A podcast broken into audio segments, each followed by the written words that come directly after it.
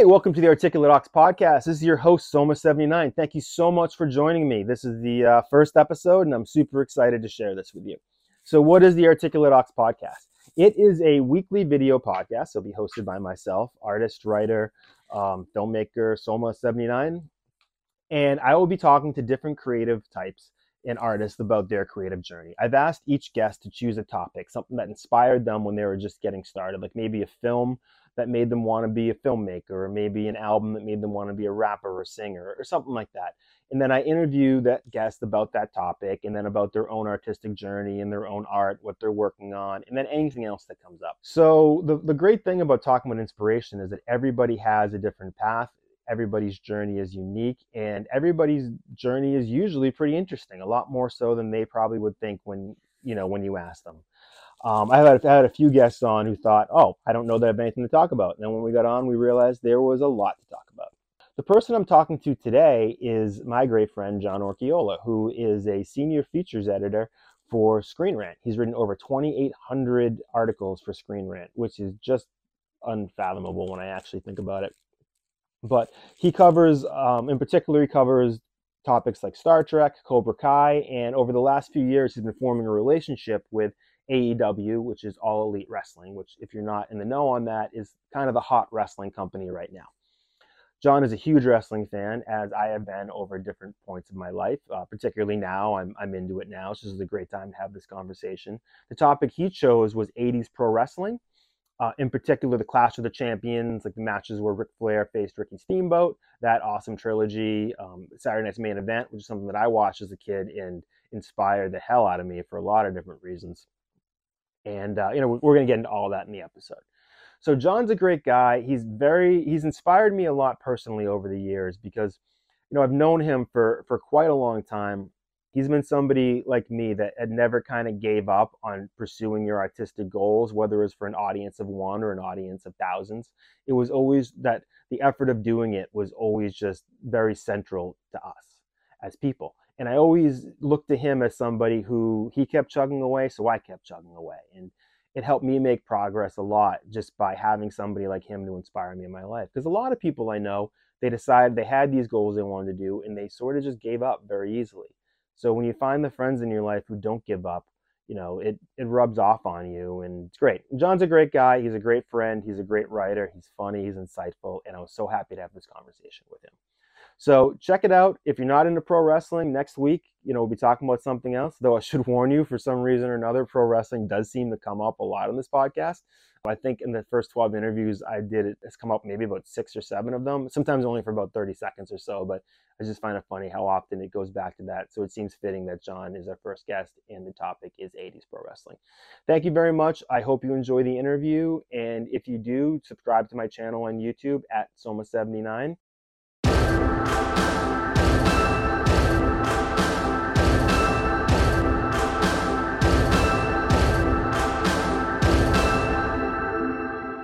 All right. This is uh, the first episode of the Articulate podcast with Soma79. I'm here with John Orquiola, who I have known for quite a long time. John, writer, he I think founder Back of the Head. It's, it was his own website for years doing movie reviews, and he parlayed that into an awesome gig at Screen Rant, where he's covering, among other things, uh, AEW wrestling which is awesome. I saw John, saw some pictures of John at Comic Con earlier this summer in San Diego with the likes of CM Punk and was Orange Cassidy, Britt Baker, Darby Allin, the who's who. I, what that's I just I have so many questions about that man. That's as someone sure. who've known you for a long time. We've talked about wrestling for a long time. We watched a lot of some great and bad wrestling together for years. This is uh, very exciting. so yeah, so you so you wanted to talk about pro wrestling. The idea here is to talk about creative um, talk to creative people about what it is that gave them the inspiration. So in your case, you chose pro wrestling, and uh, we have some crossover here. So John, welcome. I'm gonna stop rambling. How you doing? Introduce yourself. I'm I'm great. I'm great, Tim. I'm great. Yeah, it's funny you, you mentioned that. You know, I think you and I actually became friends. I think because of wrestling in a way. Um, you know, you and I met uh, back at BU. Um, yep. I think we were making a film with Alex Merkin. Um, it may have been the aftershock, but I vividly remember visiting your dorm room for the first time. I think we were picking up some equipment or something, or picking you up along with it. Um, and uh, I remember looking at your walls, and there was pictures of the Hardy Boys, and I was like, "Huh, this is a guy who speaks my language." and uh, and you know, and that's how I think we, that's how we started talking. At least that's how that's my recollection of it which is funny because that was I hadn't watched. So I watched wrestling when I was a kid, but I hadn't watched it until right around that same time. I moved in with somebody who had like a black box, and I was like, I was like, that was like Vince McMahon isn't an announcer; he owns it. Like that was like the year, like maybe 1999 was when I started watching again, and my roommate was super passionate about it. And so he, he was the same kid I watched with as a kid, so he was filling me in. But yeah, so I was like, this stuff's awesome. yeah, I probably was happy to somebody have questions too, because like you knew what you were talking about, and I was like, fill me in the last like decade. and that was the era also when when I think a lot of us who were fans in the 80s and early 90s were suddenly like being introduced to all these fucking sorry, no, all these truths.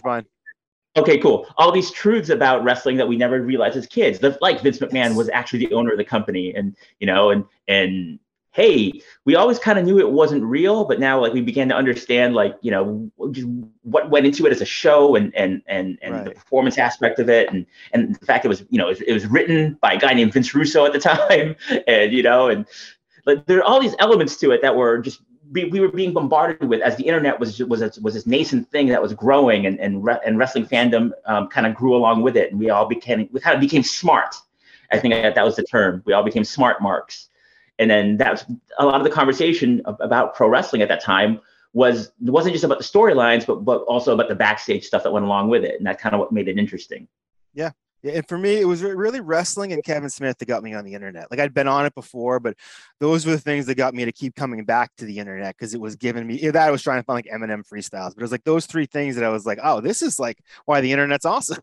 like, which sounds right, crazy right. to say now, but like you know it's it's just uh it's wild um so one thing you touched on there is the old idea about wrestling not being real and um i was i was thinking about i have a very vivid memory of the first time that that, that i was approached with that reality i remember i was going to soccer practice and one of the i, I was talking to soccer I was like a little kid. I was like maybe like first, second grade, and I just barely even familiar with it. And like I was talking to one of the other kids about how great it was, and the coach was like, you know, that's fake. And my thought was like, what is it like are they made of rubber? Are they just like really i my first I, what i went to was oh they're not actually human beings that i'm watching because it's like how can it be fake? They I, they're obviously clearly there doing things and it's like right, and I, right. so I, I always knew it was fake but like i never had a conversation with an adult about it until like i was one so like i never really knew how it was fake so like when and even fake choreographed whatever you don't want to call it like we i it's the word that's obviously predetermined. Pre, i think the word is predetermined yes, yes. so how was your introduction to that concept uh, I remember being a kid, you know, when I was a kid and I, when I was first into wrestling in the 80s, late 80s, I read every wrestling magazine I could find. I, I, I, had, I had stacks of them, you know, Pro Wrestling Illustrated, the, uh, the Wrestler. Yeah, yeah, the Apter mags, exactly, the Bill Apter mags. And so I remember there was a story in there about the Iron Sheik and Hacksaw Jim Duggan, and they got pulled over and they were arrested for smoking marijuana in a car. And the fact the marijuana stuff didn't factor into my mindset at all. What what I couldn't understand was what they were doing in a car together when they were blood enemies. Yeah, like, I know. How could mean, they traveling together? This is this could have been an international like affair. This could have been like yeah, you know, right, like, right. These two the UN should have been there to regulate it. so like what were they doing in a car? Like what happened? Like did somebody like get stranded and like you know he like I, I i ran through every ridiculous scenario in my head for how that could be. Was the iron sheik in the to, trunk and handcuffs? Yeah right yeah as opposed to the obvious thing was like oh wait a minute you know that they're actually performers and yeah, this is, yeah. and it's not what, what what's on tv is not real. Instead i did every mental gymnastic you could think of to justify this in my head. That's and then, so you know, funny. and I think it was later on, a few years later in the nine in the early 90s, when Vince McMahon, I remember this too, because it was in one of the Apter mags. Vince Vince McMahon went to Memphis to Jerry the King Lawler's um, promotion, Mid South, and he appeared as evil as an evil uh, the prototype version of Mr. McMahon. He actually did this, this one. Yeah, yeah. He, he he he went to Memphis and played the evil version of himself for the first time as the owner of the WWF. And I was like, the owner of the WWF? Like he's just an announcer. Yeah, it depends on the geek. Like, right. what a maneuver yeah and then and then as the 90s progressed you began to uh, uh, you know as the internet started becoming a thing and we started getting backstage info i don't remember the, the exact moment the switch clicked when i realized that you know it was all predetermined but it was a gradual process from there but those were the, those were the two main instances when the the the fantasy of it all broke for me and i began to see that that there was something more to this than just what was on TV and what we were presented with. I think which was me, a show. The moment when I really understood how it worked is when someone go, but they they actually get hurt, and I was like, oh, okay. Like, and I don't know why that's what it was. I was like, oh, so they just put up with it, and they just do their best. Is essentially was yeah. like okay, and sometimes like you know someone's best or other, and it's like that's sort of what gets interesting about it because that whole idea of like like there's some things on WWE and WWF and WWF that I've watched that I'm like they're indefensible. It's like at a time when it's something on the TV and I do not want a girlfriend walking in the room at that moment because I have nothing to say other yeah, than other than you know let's let's look at what you watch. Maybe we'll find some sort of equivalent or something. And it's like, and but there are other moments that are just so beautiful and just so like I mean when I when I put on I mentioned to you before we started recording I have on now um, a Saturday Night's main event the background on Peacock, which is a wonderful resource, though it is very poorly laid out. Um, yes. uh, I'm watching in the background here. The uh, I'm watching actually the Sika eating the head off a chicken with Mr. Fuji. and there's some there's some there's some stuff here from a racial perspective, and you know that I there isn't you know wonderful, but um it is reminding me that like with the colored backgrounds of like you know the the logos they would do and how much that captured mm-hmm. my imagination and the Ultimate war and for me it was really uh, there, like what I, I have right, right, right now. yep, yep, perfect, yep, exactly. Like you could cut a promo on me right now.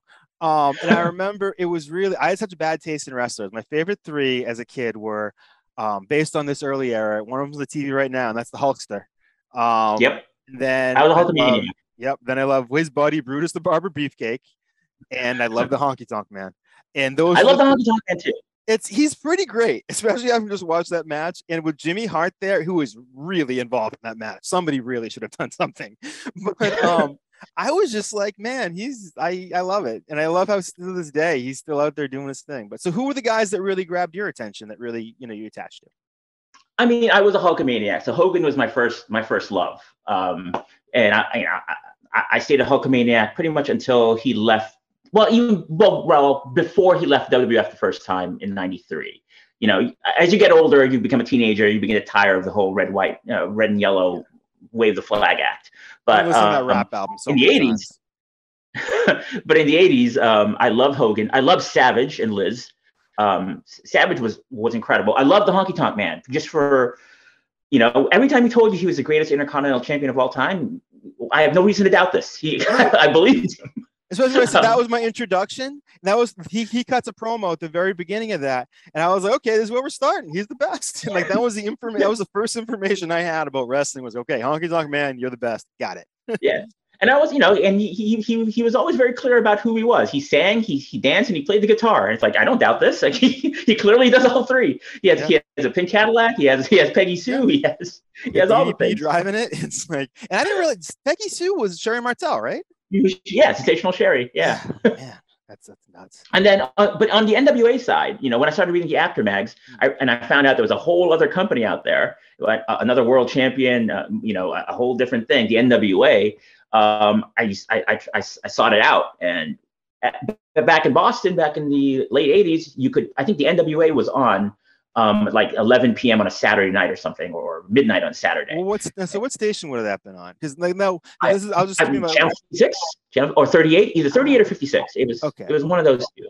My only knowledge of that stuff was seeing going into a store and seeing the cover of the Apter mags, you know, the, the um the PW Inside or not PW, yeah. the PW Illustrated, and seeing yeah. like maybe a bloody Ric Flair and going, what? I, right. I, didn't understand it, and that to me would reinforce the idea it was real. I'm like, this guy's bleeding his ass off. Like this is like this is has to be real.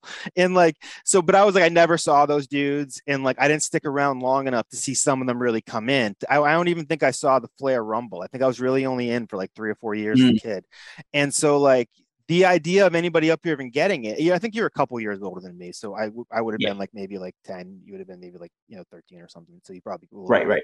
Yeah, so that's like, about right. Yeah. So you were watching this on like channel 56 or 30, like yeah. VPN because I didn't have cable either. I didn't have cable until when we met. When we met uh, in, in, in 1999, that was the first time in my life I had cable. Wow. So, wow. Wow. Yeah. yeah. so yeah. So, yeah. So I did.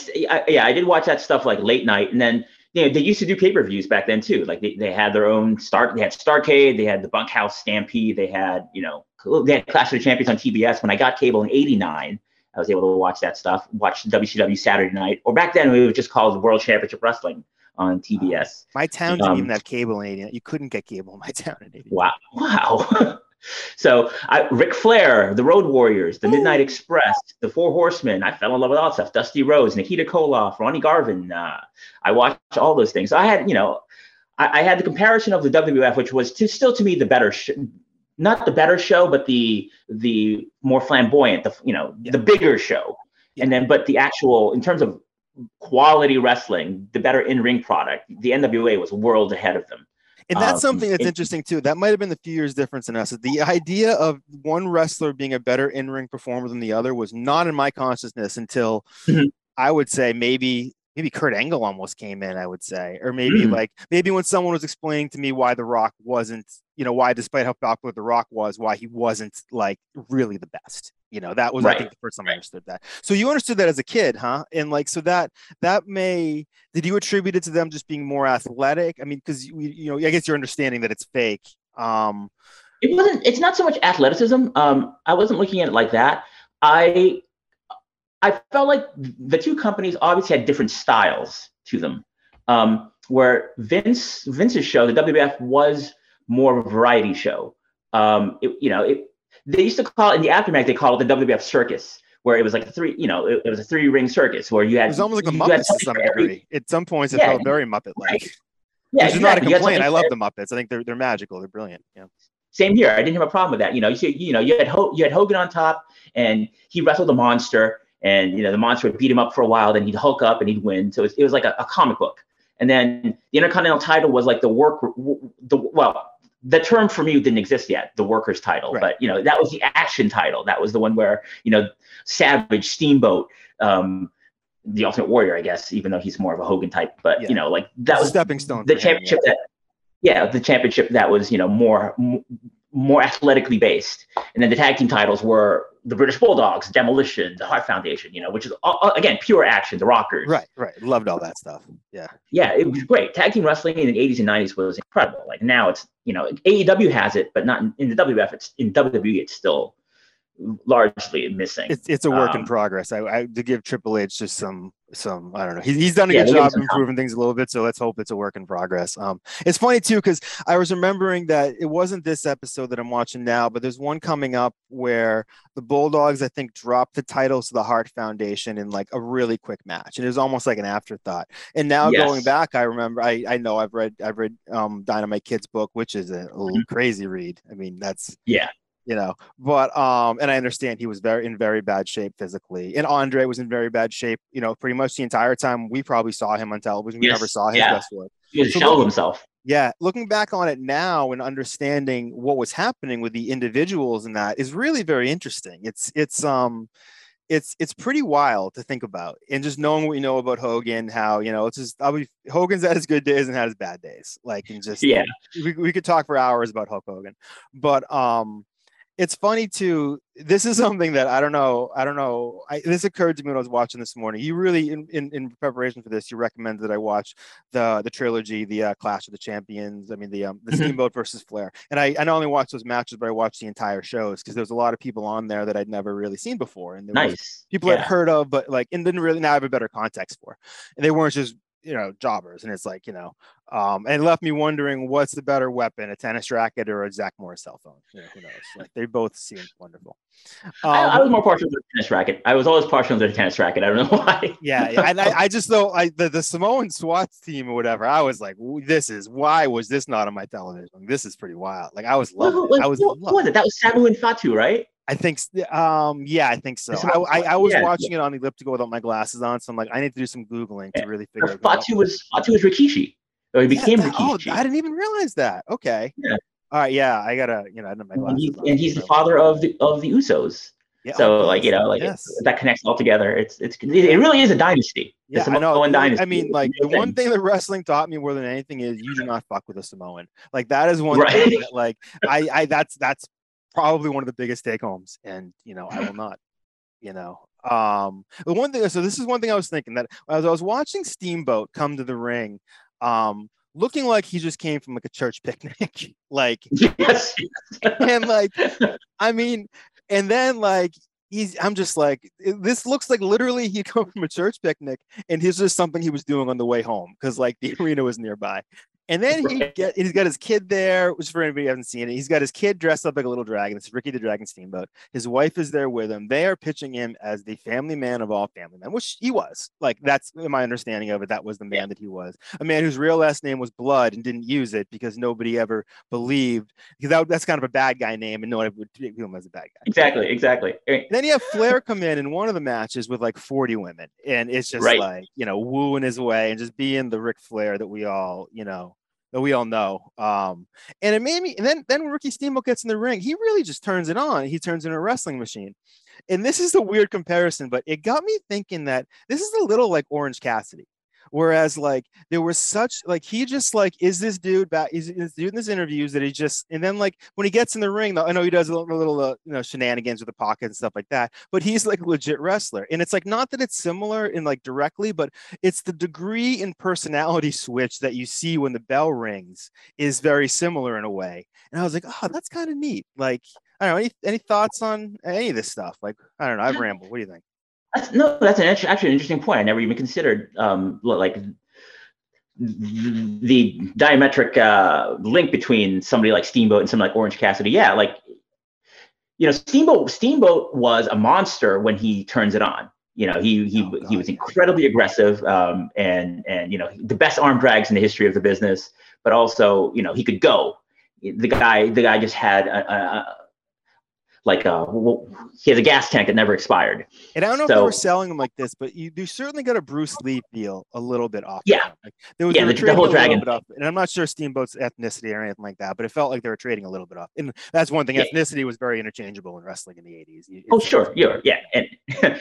it's a much, it was a much bigger deal then than it, than it is now. You know, I mean, every every stereotype, every racial stereotype was played into in the 80s and 90s. Right. Um, when you play in the back you know, of the room, you can be broad. exactly exactly. But yeah but the, you know the visual contrast of that also as you were talking about the, the ring entrances where steamboat was like the family man and even though he was the baby face like it was hard to get behind somebody so earnest and white bread whereas flair who's obviously a, you know built up as this lothario with the 40 women you know and the rolex watches and the suits and the and, and, and airplanes but he was the guy you lived vicariously through even though he was the bad guy and you're supposed to hate him you know. He was that he, he he was more of a fantasy idea of like, well, geez, if I if I were a, a pro wrestler with all that money and the world champion, that's kind of how I'd act. Um, yeah. But but together they're magic in the ring. Um, they complement each other perfectly. Um, it's funny in the promos. Steamboat is almost like dying to give the title back to Flair. He's just like he's like I won the title. This it was a very fun match, and they're like, oh, we have this um this footage to show you, and it's like you know whatever. I think it's just footage. Flair's like photos on the rope or something like that, and then he's like, all right, man, we're gonna do this again. All right, you know, fair is fair. And he's just like, and he's just like so just like well, I, it's funny at the time. So did you do you do you watch those matches as they happened? And if so, yes, I watched them as they happened. Okay, yeah. was it a big deal for you when Steamboat won, and was it a big yes. deal for you when he gave it when he lost again? Yeah, it was it was a massive deal for me um, um, when when Flair lost. Um, just because uh, uh because Steamboat had never been a world champion in the WWF. Um, you know, he was the Intercontinental. Yeah, he was, the Intercontinental champion. He was the guy who hit in the neck with the with the ring belt. And that whole right, that was where I knew. Yeah, exactly. Yeah, that was the most famous thing he did. Was right. and it was excellent. It was excellent. His larynx was crushed. Yep. And then he beat Savage for the title at in WrestleMania three, which was at the time the greatest WF match right. I think the of greatest all time. scripted match in the history of wrestling. right but yeah, I mean that. But that was Steamboat pushed pushed as a as a world title contender against at the time the guy considered to be the best wrestler in the world, the best world champion. Um, and you know Steamboat Steamboat beating him was a big deal. Um, but it wasn't surprising that that he lost the title again. But he lost the title in the third match, right? Like there was a, there was a rubber match, or, or no. Steamboat won the first one. The second one he won with with under dubious circumstances, and the third. Yeah, the double chicken wing and yeah, yeah, yeah. Yeah, you're right. All those then, matches and, held up too. I was I was right. You know, I, I, think I'd watched them when I got the when I got the um the Flair DVD that came out in the mid 2000s, and then but I didn't have a lot of appreciation. It was sort of like when I read Watchmen after having not read a comic book in 15 years, and I'm like, well, I know this is good, but I don't know why. And yeah, when watching yeah. them now, you're like, holy shit, these two are just you know tearing it up. Right and it's the green trunks and just oh man, like he's just like, uh, and then yeah, oh, man, it was wonderful. Um, so the talk, so let's talk a little bit about how this inspired you. You know, this is this podcast is talking about you know creative people. Sure. You obviously you, you now work. Um, you you um, work for Screen Rant. You um, were mm-hmm. involved mm-hmm. in bringing a relationship with AEW there, where you're um, getting to interview a lot of their talent. And um, so let's link this all together a little bit. How how did this childhood love of this kind of lead along the way to um, to where you are now? Well, you know, I grew up. I grew up loving superheroes. I love. I love comic books and, and stuff. And pro wrestling yes. is basically that. It's an alternate world where with with a, a certain set of rules where everything's decided in combat kind of like a superhero story is, you know, like I had that note to bring that up because for me they were very tied, and a lot of the people who loved one loved the other, and for me who loved hip hop, that was the third thing in that in that thing. They all sort of like well, well, I'll tell well, I'll tell you. So in in in the late '90s, I lived in New York, and at the time, I my friends and I who loved wrestling, we put together a newsletter called Our So-Called Sport and it was it was based on the fact that we had a cable access show in Medford, Massachusetts for two seasons, also about backstage talking about wrestling. It was basically the McLaughlin Holy group. Shit, you told I remember I I never would have this is I remember you talking about this years ago. This is this is amazing. Yeah, yeah, yeah. So you still have that my stuff? Friends, yeah. Um, I have I have I have a, a VHS cassette of some of our episodes, which my friends like are all totally embarrassed by, and oh. they never want it. They never want it seen in the light of day. But um, so it was basically the McLaughlin group. It was the four of us sitting, you know, in a, in a semicircle with a, with a giant cardboard cutout of the Undertaker behind us, and we was just Lance talked about this. Lance was the Lance was the host. Yeah, he was he was our guy. He was the guy who set it up. So um, and because so, he was involved with Medford Public Access at the time when he was a teenager. So um, and then so I moved to New York, and then that show ended, and then we just turned into an, an, email newsletter, you know, where we would we would write reviews of Raw and Smack, not, well, Raw, and SmackDown didn't exist then, Raw and Nitro, and so and I and when I wrote a review of Raw or wrote a review of Nitro, I would weave in all these comic book jokes and references, um, and then so what happened was somehow I don't know how I don't remember how we had like an, an email list of, of people who were subscribed to us, but somehow some people at Marvel Comics got on the list. And so, wow. do, you, do, you, do you even know the story? I, had, I, know, I, we've talked a little bit when I was working on a graphic novel a few years ago about that you had some relationships with people then, but I, we never got yeah. into how you knew them. Yeah. Okay. So, so one day, one day out of the blue, this is like January, February 97.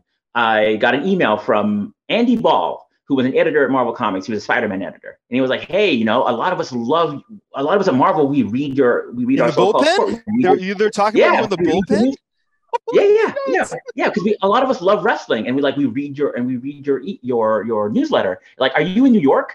Because if you're in New York, come on down, like hang out with us. Like we watch, we get together and we watch Raw and Nitro every Monday night. And as it happens, Andy lived. Um, I lived on Third Avenue and 16th Street. Andy lived in Murray Hill, which is about 20 blocks north. So just a you know like a, a 10 minute walk up up Third Avenue. So I was like, I took him up on it. And so I met I met Andy, I met Bill Rosemann, who to this day is one of my best friends. He was your man at Marvel at the time. Today he is the president of Marvel Games. Um, he is a massive deal. I met Mark Bernardo um, and some other guys who at the time were the were the Spider-Man editors, the Spider-Man group editors. And so for and every Monday night, I would go up to Andy's house. We'd order buffalo wings. We'd we'd watch Nitro, and then we watch Raw, and we just hang out and you know and and, and chill out. Um, and then that's how I kind of got involved with with those guys. Um, which is crazy. And so that's, that is crazy. It's just it's blowing my mind because it's like not only is it the Marvel guys, but like you know that obviously wasn't the best time at Marvel, but working on Spider Man no. is the best job at Marvel. Like I would say that. Well, it's, well it's, as it happens a few months later, the big bloodletting happened at Spider Man, and like Andy and Mark Bernardo and them, they were they were all fired. Yeah. um, that was during the whole clone saga. Uh, oh, of, Ben of, Riley and like yeah, I, I, feel like I feel like there's gonna be we'll be seeing that not too long in the future. I feel like we're we're long overdue for that to be brought to the screen. yeah, right. But yeah, so that's kind of how that happened. Um, and then yeah, I mean, I'm I'm still friends with Bill Rosemann. I used to sleep on his couch and like hang out, and his wife used to make me dinner, and you know, wow. and like when he moved to LA, I started hanging out with him here. Um, he actually left LA and he's moved back to Tennessee. But I mean, I've I've been friends with him for 25 years. It's crazy. Wow, that's amazing. Um, yeah. So I, I, forgot what I forgot what the original question so was. So we're talking about just how how the, the love of wrestling influenced where how you got you got you were today. Like you know where's that? Oh sure sure sure yeah. So I mean, but it's always been it's always been tied to to superheroes and comic books and stuff. And wrestling was just a, an actual living universe you could visit. Yep. With had its own yeah good guys and bad guys, good had its own evil. rules.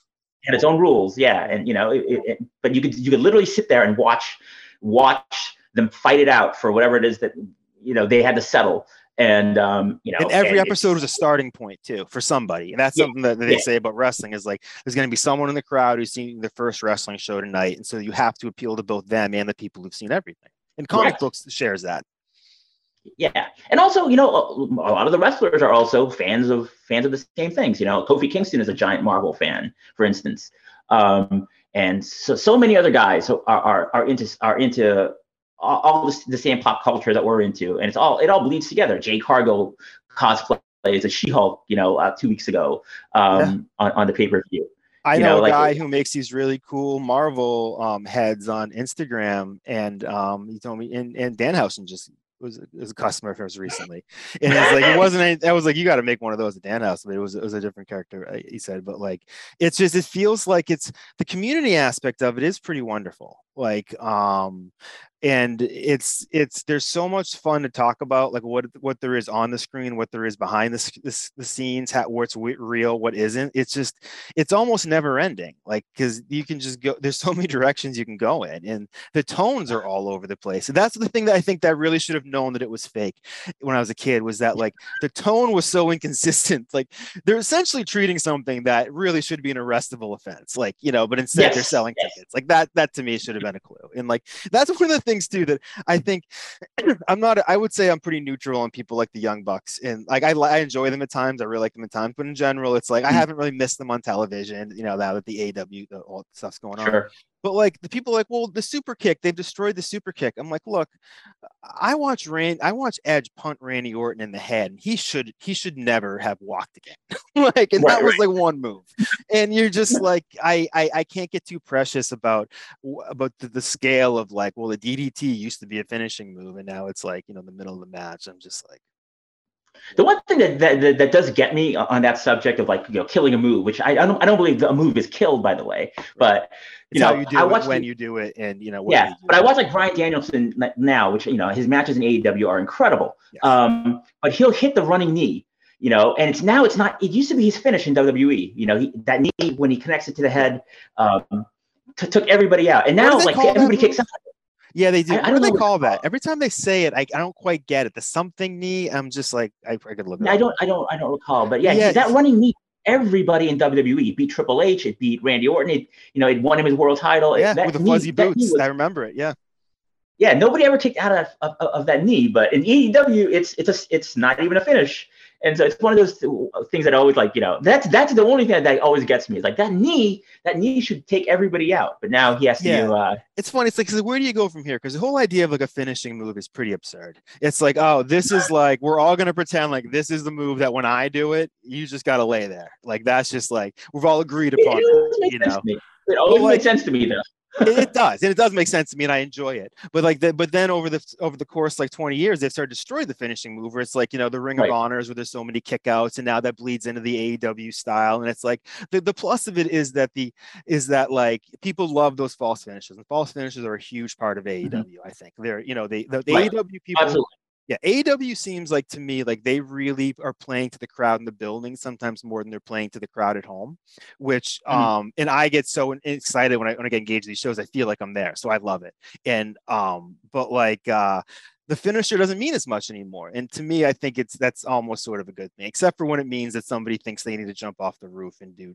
20 tilt a hmm. whirls to like, you know. I, I, actually I, I, call it I call it video game wrestling, yes. where you have to hit finish two or three times before it actually works. Yeah. yeah. Um, you know, and that's kind of what happened. Like, it's not that the finisher is no longer no longer works, but now you, you just have to do it a couple more times. Whereas before, once was enough. Right. I think the only finish, the only finish still in in AEW at least that that no one is kicked out of is the uh, the One Winged Angel, uh, Kenny yeah. Omega's move. Yep. And one day they're gonna, one day someone's gonna do it, or unless, or unless it's already happened. Didn't Hangman kick out of it? I, I don't remember. He might have, but I, I don't know because yeah. it seems like a blur the bit that they were back. But um, yeah, it's um, yeah, had something in my mind. I just lost it.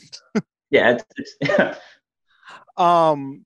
so so let's go back to a little bit we're talking about about um so you you you met those guys the, the spider-man dudes from marvel and became friends with them um mm-hmm. we were we were friendly around the same time like you said you i think were we, we met at bu you had already i think graduated um and i we met through alex um yeah and then when we got out of there, we, we started watching pay per views together and stuff like that. And you were always writing for, um, I think it was, you, I don't know if anybody else wrote for Back of the Head, if that was just your site. No, that was mine. Back of the Head was always mine.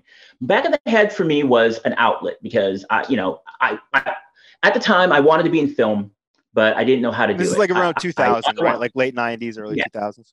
Yeah, I wanted to be. I thought I wanted to be a screenwriter, but I it I, I never really put it put it together, even though I, I, believe I have some some some talent, some ability in that field. Um, yep. You know, I worked with our friend Alex Merkin for years. I was his assistant. We, we, made films together. But the more we made films, the more I realized I wasn't. I don't know if I actually want to be in the business. Um, you know, it, it was I, so, funny. I had a similar experience working with Alex. yeah, nothing against Alex. No, nothing against Alex, but it made me realize. I mean, this is too collaborative. I don't feel like I have a place here, and I don't feel like this is for me, and I don't really want to live the yeah, place that. Right, right.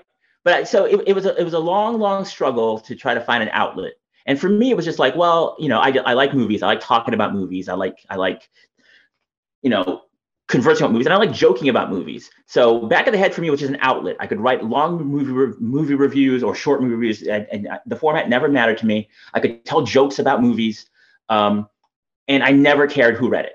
It no, didn't matter to me I remember reading them at my desk at office. Going, this is some funny shit. Like, and we had yeah. similar tastes too, so that helped and we also, oh, also cool. disagreed about stuff too. And I, have always really respected your opinion. So like you were someone too. There were sometimes I remember shooting you up like, yo, I'm going to see this. Like, do you think this is something?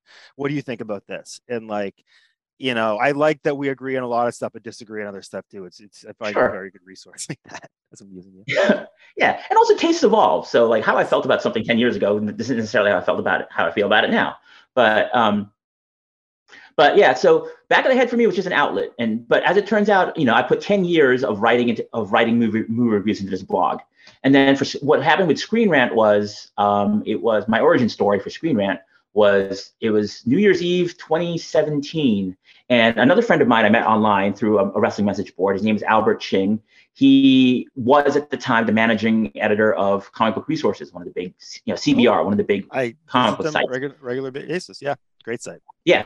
So yeah. So he was he was a, he was an online friend of mine who I'd met I think once at a comic con, but he he was a good guy. And then so he, he sent he he put out a tweet about um about a woman named Hannah Shaw Williams who worked for who was the editor for Screen Rant, the features editor for Screen Rant, and he was basically like, "Hey, Hannah's great. You know, you should write for her."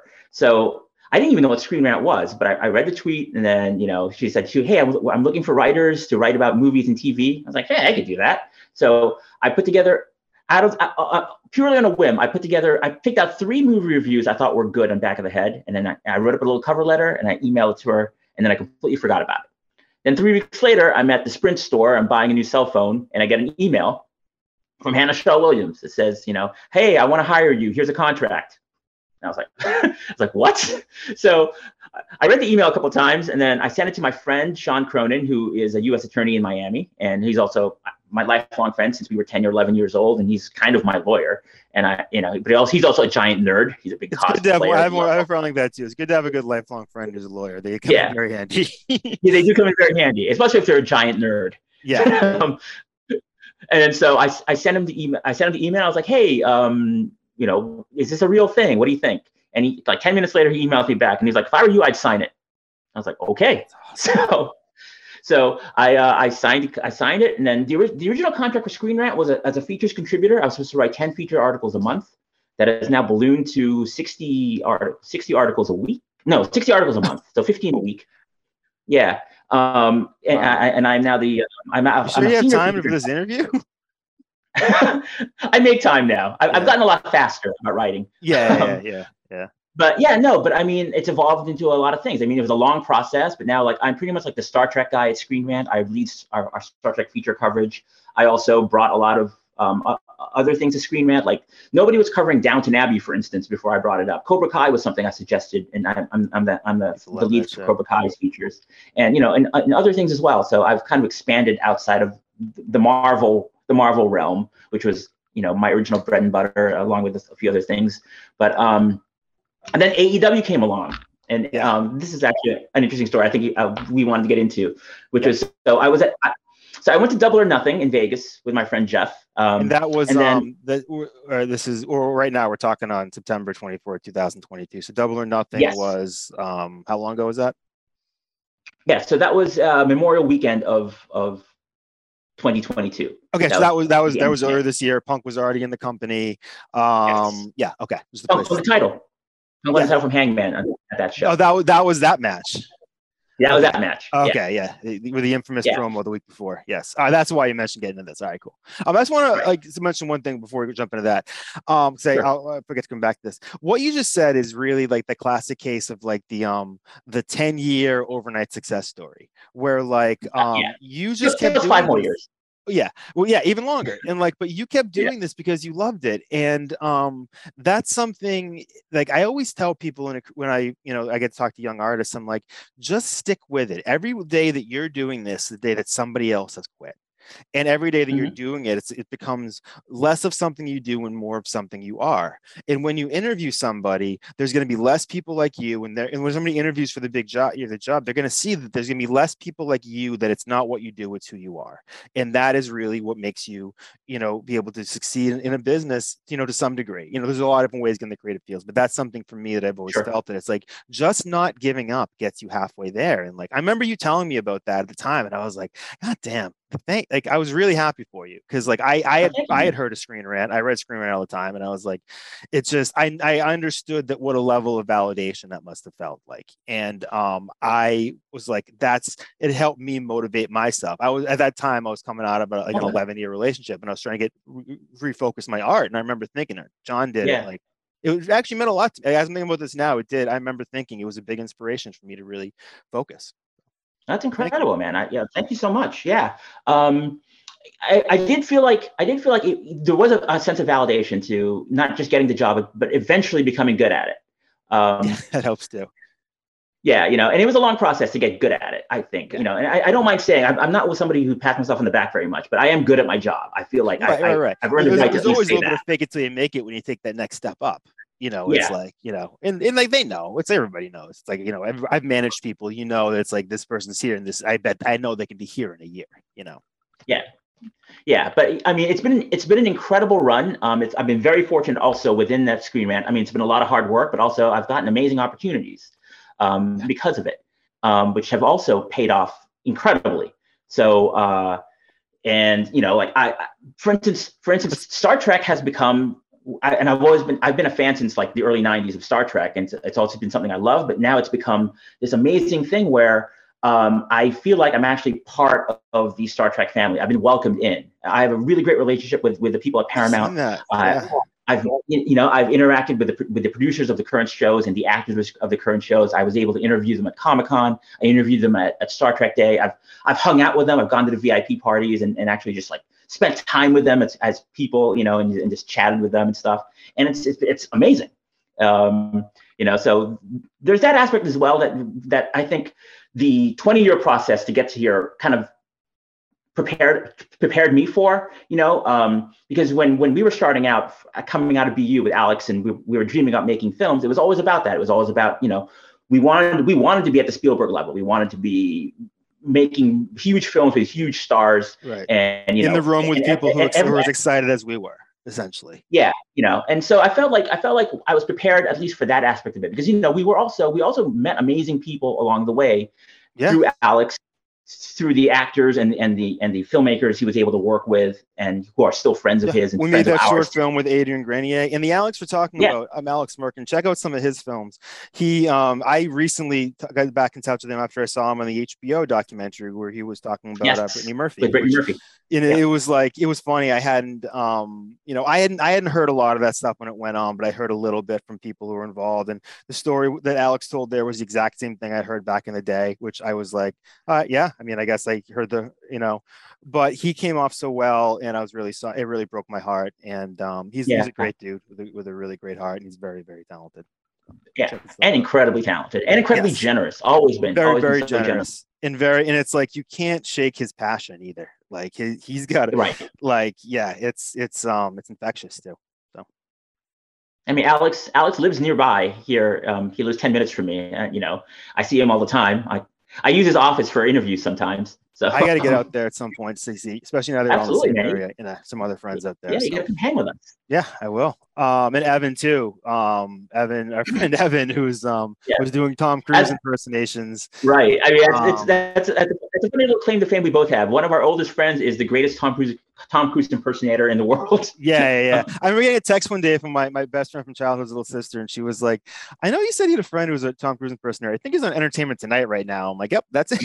like, he's someone too that I may I may reach out to at some point. I know he's very busy. Um, I may have to pay his cameo fee to like you know talk about stuff, but um, he's, he's pretty amazing at not Tom Cruise, but um, but yeah, he might he might time he might give you a discount on the cameo. It's yeah, you know, he might give you the friends and family yeah. discount. But yeah, that that dude can definitely talk, man. He's um he's he's he's hilarious. He's just I just really when, when I think back to those times, like I remember just being at some parties, a Christmas party at um in um Alex's parents' place with him and Mike Kwan Jackson, other you know talented dude, and um, just talking. It was just magical. Like it, like it's it's sort of in my mind, sort of melds with like Eyes Wide Shut, one of my favorite movies back then. The lighting, mm-hmm. like that mm-hmm. apartment was so cool, and it reminded. it was like you know that was supposed. It was like a dream, like New York, and it's just it sort of melds in my mind a little bit. And It gives me like, like the warm memories, you know. Yeah, those are good times. Yeah, it definitely were, man. And um glad everybody's and everybody's still doing creative stuff too. So all right, so let's go back yeah, to what yeah. So, so, so, I'm sorry. What, what, what, did you want to talk about? Let's talk about double or nothing. Let's get into what's going on now oh, um, with aew because yeah, so, um, I think I, these probably this probably won't get released for a little bit. I'm trying to. I think I'm gonna do a season of ten, and once that maybe five of them done, I'll start releasing them. So maybe like a month or two, so we can talk about like what's going on now, where we think we're gonna be then, and let's actually back sure. to double or nothing. What you were saying, where you um, the show with Hangman Page and Punk, that was maybe your first introduction to working with AEW. Yeah, well, as it happens, um, that that weekend all the AEW guys were staying at the Mandalay Bay, um, which is right next to the, the T-Mobile Arena where they did the Double or Nothing pay-per-view. So Jeff and I were, were, were vacationing in Vegas, you know, for the pay-per-view, and we just hung out at Mandalay Bay. And as it happens, if we just if you just hung out in the in the lobby in the yep. casino, all of AEW was there.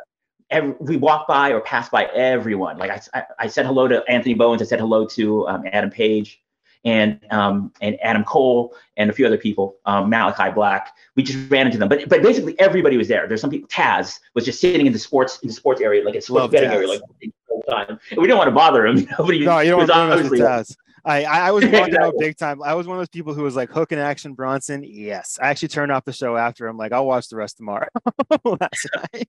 I'm in. but that. it got in my head. It got in my head now that since I've been doing interviews for Screen Rant, you know, I've gotten to talk to some amazing people. It's like we like I want to talk to these people, and, and I want Screen Rant to pay me to talk to AEW. So I was like, how can I make this happen? And I, and I spent the I spent the week. I, I, I was I was in Vegas for a week before I came back home, and I was you know I hang out at the pool at the resort I was staying at my parents' timeshare, and I, I I thought I just thought all the time about how I could make this happen. Like how do I how do I broker an AEW relationship with Screen Rant and have Screen Rant actually pay me to talk to these people? Like, I just want to meet some wrestlers, and I want and I just want I just want to hang out with them and talk to them.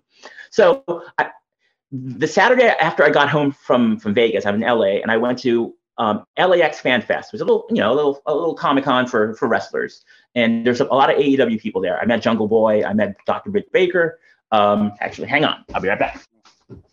And Jungle Boy, um, for those that don't know, is, I, very, I very, very rarely will buy an actual photo. Uh, see if I oh, it's not really it. coming in because of the um the background, but um, uh, I'll just mention too that for those who don't know, Jungle Boy is the son of um of the late Luke Perry from 90210 fame, and he's an amazing wrestler. He's um he's he's, he's on AEW wrestling. He does a great job.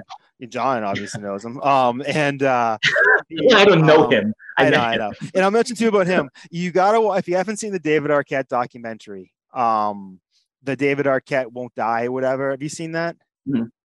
You mm-hmm. have you, you got to watch this. It's about David Arquette coming back into wrestling, and Jungle Boy's in it, and um, Luke Perry's in it, and it, I gotta say, it's some pretty moving shit. Like it's um, it's somebody and Courteney Cox is in it too, and they're, they're long since split up, so it's entertaining. It's I highly recommend it. You gotta watch it. Actually, I gotta watch it again.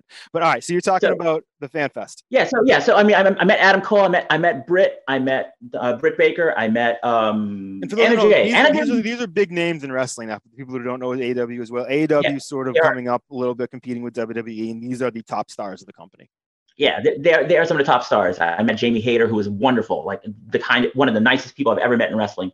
So, but it was Anna Jay I was talking to a little bit, and I was like, and I was like, hey, I write for Screen. She was the one who came up to me well when we were talking. She's like, and she was like, how do I know you? I recognize you. I'm like, I don't know. How could you know me? Like, do you watch Star Trek? Like, like, is I, how else? How would you know me? But and we couldn't figure out how she she might have known me. But I was like, well, listen, I write for Screen Rant. What would it take to do an interview with you? And she was like, well, she gave me the name of who to contact as Screen Rant. So I, I, the moment I got home, I, I fired off an email to to the to the AEW person. I was like, "Hey, I write for Screen Rant. We do actually do a, a lot of coverage of, of, pro wrestling now. We're we're going to do even more.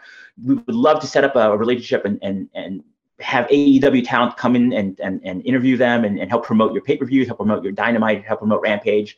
You know, I'm on the West Coast. You know, let's make something happen." And so two weeks went by, and all of a sudden I get an email back from John Schneider at AEW, and it's like, we, we would love to work with you. And I was like, well, I should probably tell my boss I did this now. Yeah, yeah, oh yeah, yeah. Don't get permission. It's easier to be forgiven than to get permission. I forgot to mention so. to my boss that I did this. and I completely forgot about it. I, I, tend to forget about things after I do them.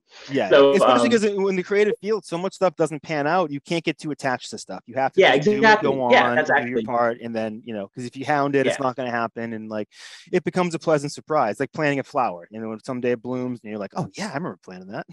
Yeah. So as it, as it turns out, as it turns out, um, Screen Rant has been wanting to get involved with WWE and AEW for a while, and WWE has always been um, harder to harder to to broach. Press friendly. But somehow, somehow, I connected AEW and Screen Rant together, and so it became my baby. I was given a green light to just like you, whatever you want to do. If you can get interviews, whatever, just make. We're in. So that's what happened. Um, a, we have a relationship with AEW now, which is uh, going really well. We're able to, to have access to their talent. Um, we're on their press lists and stuff. Hopefully, when they do more shows here in here in LA, I'll be able to actually physically go and we can do some stuff with them uh, there. I'm but sure the they will because that last show where MJF was there, you had that promo, people were losing their mind. Yeah, yeah. And I remember I mentioned before the How Does Get Made podcast, the hosts of that, um, Paul Scheer and June Diane Raphael were in the crowd. I don't think they've ever been with their kids. I don't think they've ever been to a wrestling show before. And they were like blown away. they were like, yeah. they didn't they didn't have the context, I don't think either of it. And I was just like, man, I wish I was in the building that night.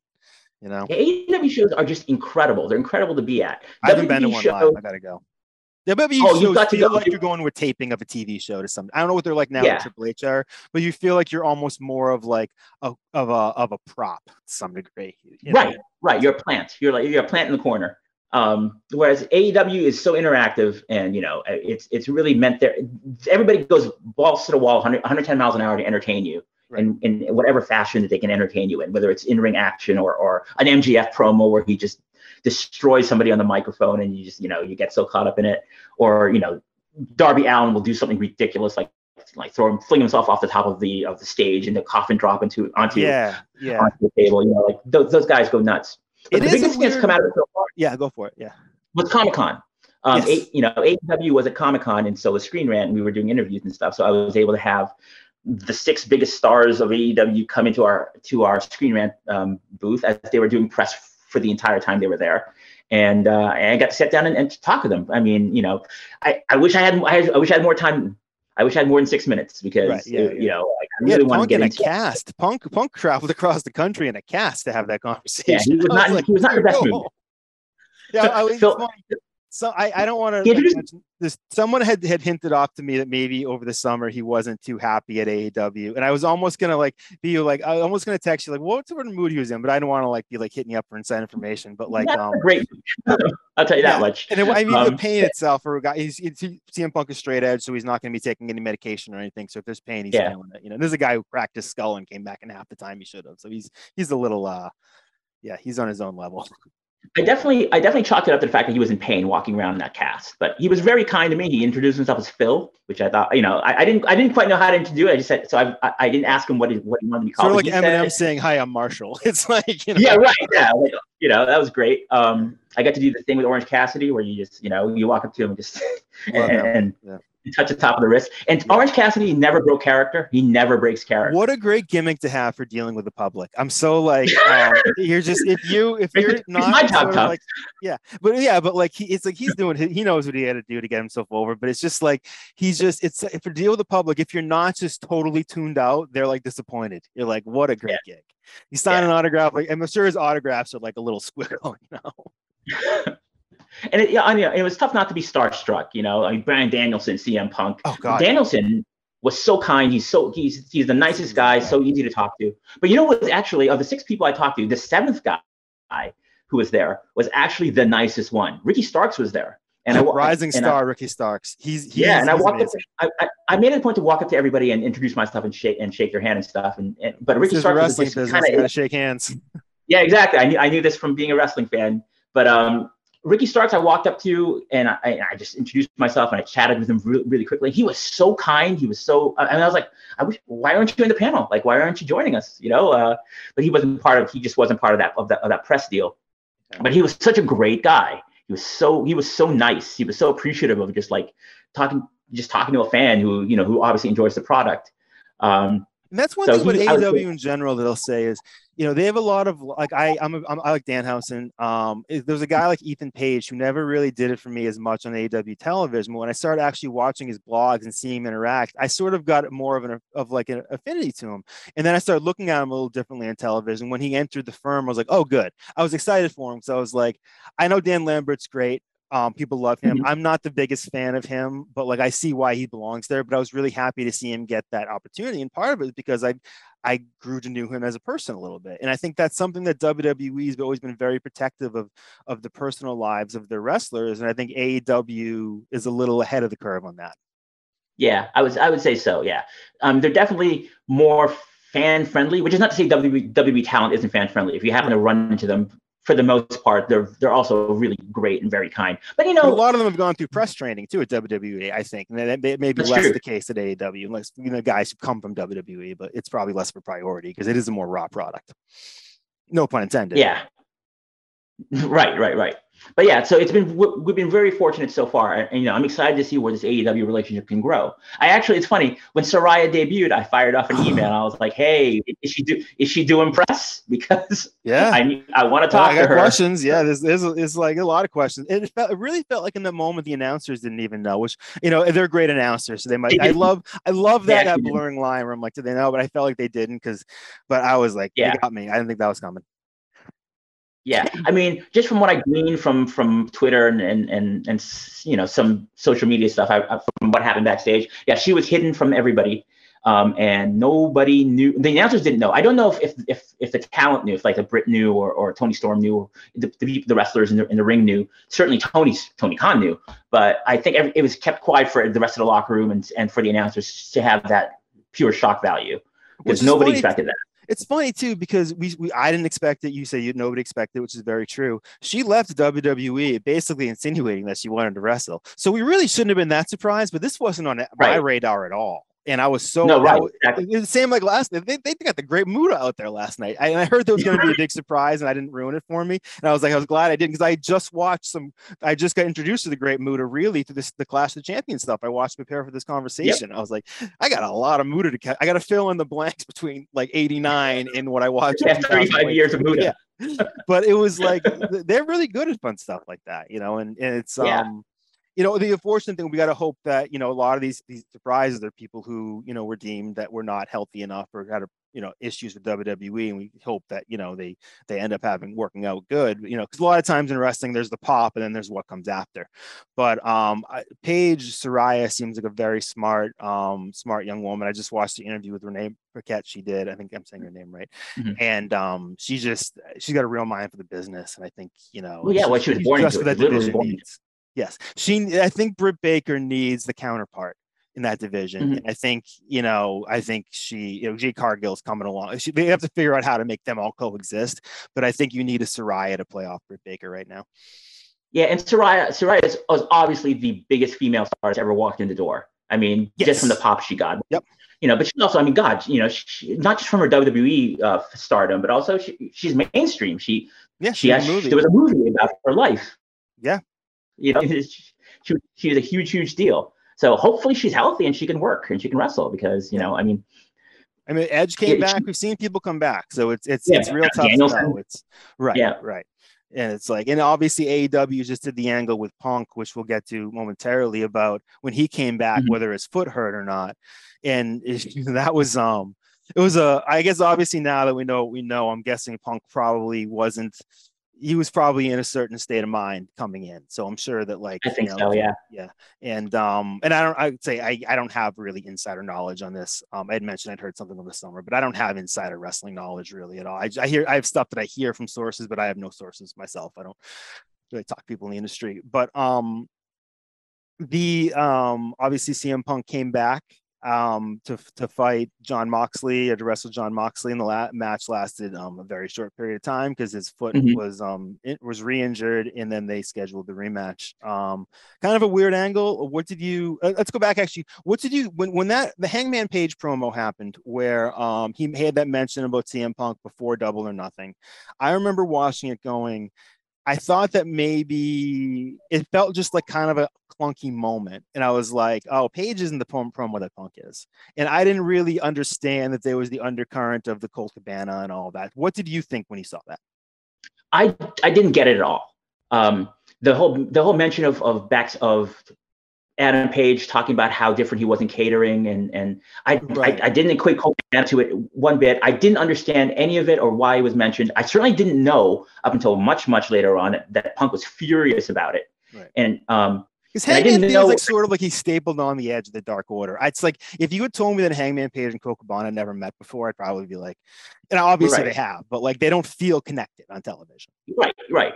Yeah. So I didn't know what I didn't know what any of that was. Um, and you know, double or nothing happened. Punk won the title. He hurt his foot. He was gone for whatever whatever it was seven weeks, eight weeks. Um, but I never, I did not know that the entire time CM Punk was furious about that one promo that Adam Page cut, um, cut. And then you know, Punk went into business for himself when he came back and cut that promo, challenging Adam Page to come out, even though he I don't think he was even there. And the whole point was to make him look bad, I guess. Right. Um, Which you we have to understand. There, there, you we have to believe that that that CM Punk had some conversations with Tony. He he did say the one thing that hasn't come out much is CM Punk said the apology has to be as loud as the offense or something like that. And I Something haven't like that, yeah. heard a story yet about what that apology that didn't. If if he's insinuating there was an apology that didn't meet his standards, it at least infers there was an, an attempt to reconcile this behind backstage. Right. Still Yeah. doesn't this doesn't give him to credit. You shouldn't you shouldn't go into business yourself on live television. You're, you're risking other people's jobs doing it. I should make that perfectly clear. That people Mhm. rely on AEW for a living, and just by doing that, by what Punk did, he is in, in essence potentially putting risk at his job. Because as we see with Warner now, a few moves could could really hurt the company. You know, Right. And, but I guess in Punk's mind, it was a receipt for something that, that Mhm. happened back in May or, or April or Which May. is wrestling fans eat up too. So that's the other side of it. Is that oh, it's like people Yeah. they love a good receipt in wrestling, and Punk's a good guy to be at the register. You know. I actually, but I did, I actually loved the the really short four minute match where Moxley beat him for the title. I actually loved it because a it was so unexpected, Yeah. and b it uh, to me it it validated Moxley, who was incredible this past summer. Um, you know, as the interim champion, he had to carry the company. But he, I mean, I grew up in an era where Hulk Hogan wrestled once every three months. And you know he you never saw him wrestle on TV, and the, the fact that, that a guy like Jon Moxley, the world champion, was was on TV main eventing every single week, bleeding buckets in the ring, Right. having wars against just coming every- out of re- just coming out of rehab for alcohol too. You literally felt like you were watching Jon Moxley just become a new person and shed. It was like he was bleeding to purge himself of the old him. And it's like I'm not a big fan of the blood, and the blood's a big turn off me at AEW. And he has, I Mhm. feel like somebody must have said something about that because I feel like he, there's been a lot less blood, and I like this. a little bit, like, yeah. I would Yeah. but like it really felt like you were watching something true to Jon Moxley was shedding his- Jon Moxley was sort of shedding shedding his soul a little bit. Yeah, and, and, he was carrying the company. He was, he was, doing an incredible job. So I thought and you could argue great. some of those matches probably shouldn't have been 50-50 like they were, but he was still putting on a show that people loved and enjoyed. And you know, it's like yeah, totally. sometimes is better in the moment than it is over the, the long-term storytelling, which I hope, you know, sometimes they're really good at that, but like he gave us a lot of great moments this summer. Yeah, yeah, he really he, he really did. He was he was an incredible champion to the point where I didn't think Punk should have gone over at um at All Out. I just I was just like like mm-hmm. I understand what I understand Tony's plan. That the plan was always CM Punk to be world champion. The punk the plan was for him to have that belt for a while and and validate his year long comeback and then build to a feud with MJF. You know, I, I understood what the what the grand scheme was and why Tony wanted to stick with it. Right. But at the same time, something else happened that summer which was Jon Moxley, Moxley and I and I felt like it was a mistake to put the brakes on it. As it turns out, they went through a whole lot of uh, roller coaster uh, loops to put the title right back on Jon Moxley this week. Right, right, um, and, and just and just for anybody who might not know about this, so what happened was is CM Punk comes back, he wrestles a match with Jon Moxley that only lasts a few minutes, and, and, they they insinuate that his foot is broken. You know, I watching it right. again, it was just with the injury to put him out with, um, where John met him over the summer, and, and you know potentially in a decent amount of pain. Well, we know he was in pain, but um, so then he um they set up a rematch. I watching it live, I was like, maybe his foot is broken. I'm like, I, you know, I'm always willing to believe, and it's like, you know, it is a surgically repaired foot. It's like you can, it's, and I've had little foot problems, and it doesn't take a whole lot to be wrong with your foot to really have it resonate through your entire mm-hmm. body. Mm-hmm. So I was like, all right, we'll see where this goes. I was at least interested to go, okay, they're going to make you pay for the real thing because it seemed kind of foolish. They're going to give away this match on, on you know, a Wednesday. And they're kind of popping a rating to some degree, maybe I don't know, but it was, yeah, I thought it was a good setup too. It made me interested to see it. Made me wonder if it's going to happen, and it made me wonder who's going to win, which is something good AEW does now. It's like. Right you know, I, you know, I wasn't, I, I would have bet Danielson was going to come out with the title because I thought that maybe they just wanted to just totally flush the slate clean and try to wash their hands at everything that just happened. And I thought maybe he'd be a good direction to go in. But, you know, Moxie as a champ, like I'm excited about too. Yeah, no, he's he, he's been. I think he's been extraordinary. I think he is at, at a whole different level now, and I think he actually proved through his work that he is the guy. You know, um, Kenny Omega just came back and then and got suspended because of of, of what happened. But um, he didn't Hangman set the world is, on fire when he came back. I mean, he his, the, the ratings weren't in his favor when he came back, which I I the well because you know also he came back as he came back as part of a, of a six man tag of a trio. You know, like yeah. so because he didn't have the spotlight fully to himself, and also the which fact that you know he wanted might have began. and then you know I understand the mentality of wanting to ease him back in um, as opposed and not have him all of a sudden just giving five star matches and carrying the company. And we again. also don't know the state of his body because he does have a lot of, right. um, you know, he's taking a lot of bumps. He, you know, he, he played it up a little, but that's one thing too is wrestling now, especially in AEW. You know, we hear these guys aren't in the best shape, and sometimes they play it up on television. So the reality of it is, it's sort of like in hockey, where you know somebody's hurt, you don't really know exactly where, and you don't know exactly how bad, and and yeah. they're working you. And AEW AEW especially is basically a company that, that just works hurt. Their style lends itself to the fact that everyone's just going to get hurt all the time because they go 100 miles an hour. Um, Sammy Guevara is lucky. like, yeah, yeah, I yeah. saw him hit by uh, golf cart the other day. It's like, dude, just just stay on your feet, man. I don't. I honestly don't know how. Um, gosh, um, why am I blanking? Who's with Sting? Darby. Oh, Darby. Darby I don't know how Darby, Darby walking, honestly. I and I, I've literally asked him this in person, like, how I don't how are you? Like I sat next to him at Comic Con, I was like, Are you okay? Like, yeah. you know, like like wow. I was a therapist, like, are you all right? And like, he's like, I'm fine, man. I know. I hope, you know, it's funny. The one thing I do here in wrestling is sometimes the moves that you think hurt the most hurt the least. Sometimes the ones that you think hurt the least hurt the most. Because you hear that Hogan really messed himself up doing that, that leg drop all those years. So it's the repetitiveness of yep. doing this really impacted his back and his spine and stuff like that. And it looks like and, it would even hurt to receive, let alone give. You know, it's right. like but like so maybe Darby's like, you know, but I saw some stuff last night that when he was when he was going at it with um you know, it's like the, the thing with the AEW is they try to make you believe that um, Orange Cassidy is really a threat to Pac and that Brody King is really a threat. You know, Darby Allin's really a threat to him. And in the moment, you do they do do a good job of sort of selling you on that. You know, it's in oh, hindsight, you're like, well, you know, Pac probably in a barroom ball, you know, Orange Cassidy probably wouldn't have competed as well. But like that is one of the things I do love about AEW is that you mentioned the video game aspect of it. And I know some people that that's what everything they hate about it. But like I like that feeling of like almost like when you play Street Fighter and you had these characters, and maybe they weren't the best characters in the game, but they're maybe the ones that were the most fun to play with. And it's right. like you look at a guy like Danhausen and you're just like, well, this guy, um, he shouldn't be in the wrestling industry based on his size. And he's um, super weird, but he's also likable. And I was watching like, some clips of the Journey to hook house in the other day, and Tony Nese just kneeing him in the head. And I was like, I felt bad for the little dude. I was like, and Hook came out, and I was like, yeah, help him out, man. And it's like he's just like delusion. I, I love. I was trying to explain to someone the curse thing the other day, and I'm like, it's like this. He does he does something where he just interrupts somebody, and um, he curses them, and and like it works a lot of times because the person just didn't see it coming and they're caught off guard and something bad happens to him. So then Danhausen thinks he actually cursed them. And when I explain right. that to them, they're like, that's sort of brilliant. And it's like, this dude, he's like, I, the, the five star match things always bother me because I, I try to think it more. I think they should be going for a five star show because I think wrestling is more of a team effort. And I think you you're not going to see a five star match out of Danhausen probably, but you, he could be contribute to a five star show. And I think that's why it's important to have people like him that sort of separate. Not everybody looks the same. It's like when you when he stands next to your champion, there's an obvious difference. It makes your champion bigger, and it makes them. And I think having that stuff on the card is something that AEW is doing really well. Yeah, and a, a character like Danhausen also it lends itself to the entertainment aspect of it. AEW is very, very good at of, of, presenting itself almost like a almost like sports. You know, they have an interim champion when when the champion gets hurt. They do a lot of very yep. sports related things, and and the company feels more authentic and grounded than say WWE's does. But I, I love it. But a character like Danhausen also kind of engages you in a whole different way. There's a whole different level of entertainment to pro wrestling that um, is just as satisfying. And you know, as ridiculous as, as Danhausen is when he just jumps in the ring and, and, and curses you, comedy is a huge, huge part of wrestling, which yeah. which I feel is probably the most underrated thing about wrestling. But you know, one of the things I've always gravitated to as a wrestling fan, and my friends and I have talked about this for years and years of, of what we love and who the wrestlers we truly love are and why. And it's because they're funny assholes. At the end of the day, the, the, the funny asshole is the one. Yeah, The Rock is probably the greatest example. Ric Flair. A hilarious. Yeah, Ric Flair. The Undertaker had moments when when he was a heel, when he was a Lord of Darkness, yep. when you know as well, yeah. Yeah, I mean, Stone Cold was an was oh, one of the also the, one of the Triple greatest H. funny assholes.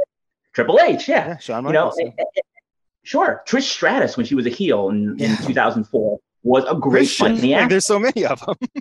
Christian now today he is yeah. he's unbelievable. That Everybody dude talks about. I will buy family. every face turn and buy every heel turn. I love. I'm there for both of them with Christian. I think he's, yeah. he's amazing and MJF. MJF is probably the ultimate right now of, of, being a funny asshole. But I mean, he really just is. He comes off as a gigantic asshole, but he's very, very funny also when he wants to be. Um, and I think to me, those those are the most endearing wrestling characters. As as much as we love Rick, Ricky Steamboat and respect him, you know, and think the world of him, the whole family man coming out with my wife and my kid riding a little horsey, like that's not what we watch wrestling for. We we watch wrestling for the vicarious thrills of being able to of being of watching these people do and say the things we cannot say and do in real life. Yes. And we live vicariously through them. And in that alternate world that they live in, where you can get away with this shit.